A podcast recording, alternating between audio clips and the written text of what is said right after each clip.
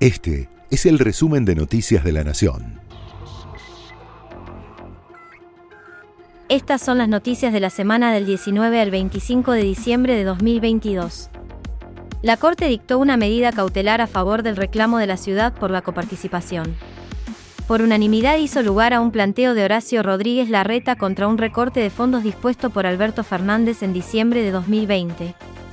Hasta que se resuelva la discusión de fondo, ordenó que el Estado Nacional le entregue a la ciudad el 2,95% de la masa de los fondos.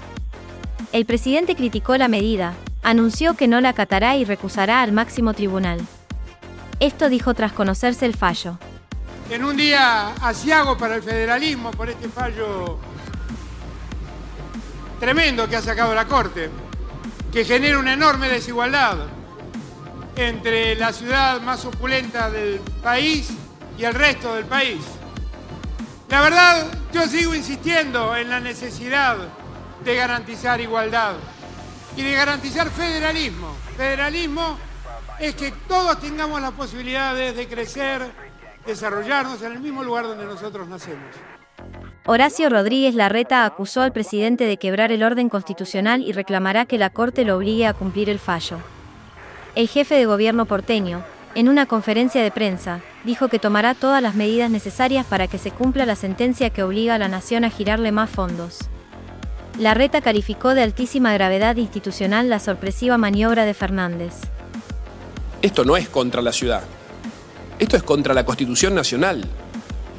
Esto es contra la seguridad jurídica. Esto es contra cualquier posibilidad de que la Argentina se desarrolle, crezca.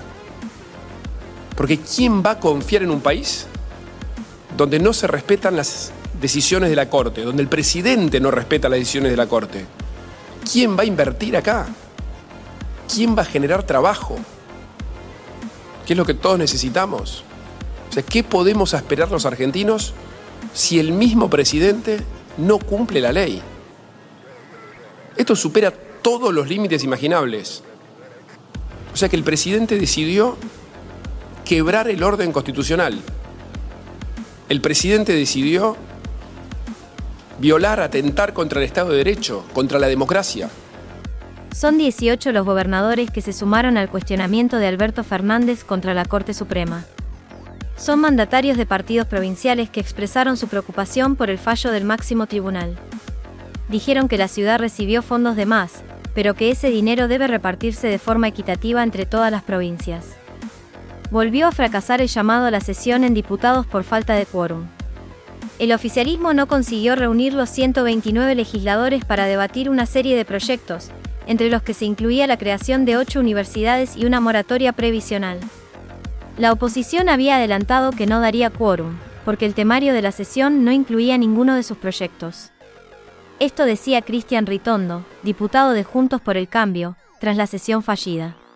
Y la verdad que quedan temas importantes para debatir que nos están reclamando, que tiene que ver con la ley de alquileres, ver qué hacemos con el tema del campo, emergencias que tienen que ver con la sequía.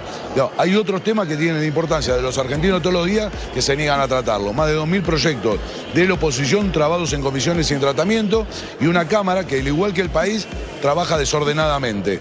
Nosotros queremos orden, que se trabaja como se tiene que trabajar, que trabajen las comisiones, que en las comisiones se traten todos los proyectos, que no nos hagan trampa ni nos quieran meter cosas por la ventana. Cristina Kirchner hablará el martes próximo en Avellaneda. Así lo confirmaron fuentes cercanas a la vicepresidenta. La exmandataria fue invitada por el intendente Jorge Ferraresi para participar del acto de inauguración de un polideportivo municipal en la localidad de Villa Corina. La última vez que la vicepresidenta dio un discurso fue el 6 de diciembre, después de que se conociera el fallo de seis años de prisión en su contra, por administración fraudulenta en la causa conocida como vialidad. Iba a brindar un discurso el lunes 12 de diciembre en el CCK, en el marco de una actividad convocada por el Grupo de Puebla para brindarle respaldo ante la condena en su contra, pero la convocatoria debió ser postergada hasta marzo del próximo año, por el cuadro de COVID-19 contraído por la mandataria, y complicaciones en las agendas de los participantes. Un tiroteo en un concurrido barrio de París dejó tres fallecidos y cuatro heridos. Los hechos tuvieron lugar en la Rue d'Enghien, una zona especialmente popular entre la comunidad kurda de la ciudad. Tres personas murieron tras el tiroteo en el distrito 10 de París, poco antes del mediodía de este viernes, y un hombre fue detenido y puesto bajo custodia, indicó la fiscalía. Lo único que se sabe de él es que tiene más de 60 años. Se desconoce su intención, pero se abrió una investigación por asesinato, homicidio voluntario y violencia con agravantes. Además hubo tres heridos, uno de ellos en grave estado. Caos en Estados Unidos previo a la Navidad. Más de 5.000 vuelos fueron cancelados en todo Estados Unidos debido a la gran tormenta invernal Elliot, fenómeno natural que trastornó los planes de viaje para las fiestas navideñas con una triple amenaza de fuertes nevadas, vientos huracanados y frío intenso. Varios estados se declararon en emergencia, entre ellos Nueva York, Oklahoma, Kentucky, Georgia y Carolina del Norte. Se estima que la ola de frío podría llegar hasta el sur de Texas. Los meteorólogos dijeron que la tormenta podría convertirse rápidamente en lo que se conoce como un ciclón bomba, que es cuando la presión cae y una masa de aire frío choca con una masa de aire cálido. Al otro lado de la frontera, el este de Canadá, se preparaban para condiciones similares, con fuertes nevadas y temperaturas en rápido descenso. Los jugadores de la selección llegaron a sus provincias para seguir festejando. Después de la masiva caravana por tierra y aire, los campeones del mundo viajaron a sus ciudades natales para festejar con sus familiares. Leo Messi y Ángel Di María ya están en Rosario. Paulo Dybala llegó a Córdoba, Dibu Martínez a Mar del Plata, Alexis Macalister a La Pampa y Julián Álvarez a Calchín. El arquero, protagonista de la infartante definición por penales, celebró ante una multitud en la ciudad costera, y así agradeció el apoyo de todos. Yo creo desde que nací en Mar del Plata es la primera vez que, veo tanta, gente junta en el país. Eh, lograr la tercera estrella y ser el primer marplatense lograrlo, yo creo que no solo es un orgullo para mí, sino para todos los chicos o los arqueritos que tengan sueño de lograr la cuarta. Leo Messi recibe a invitados internacionales en Rosario para un festejo de Navidad distinto.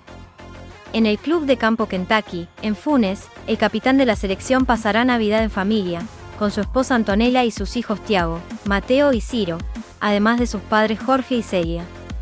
Con el motivo de una celebración íntima de la consagración en Qatar, la Pulga habría hecho una invitación extra en la que sumó a sus amigos más íntimos.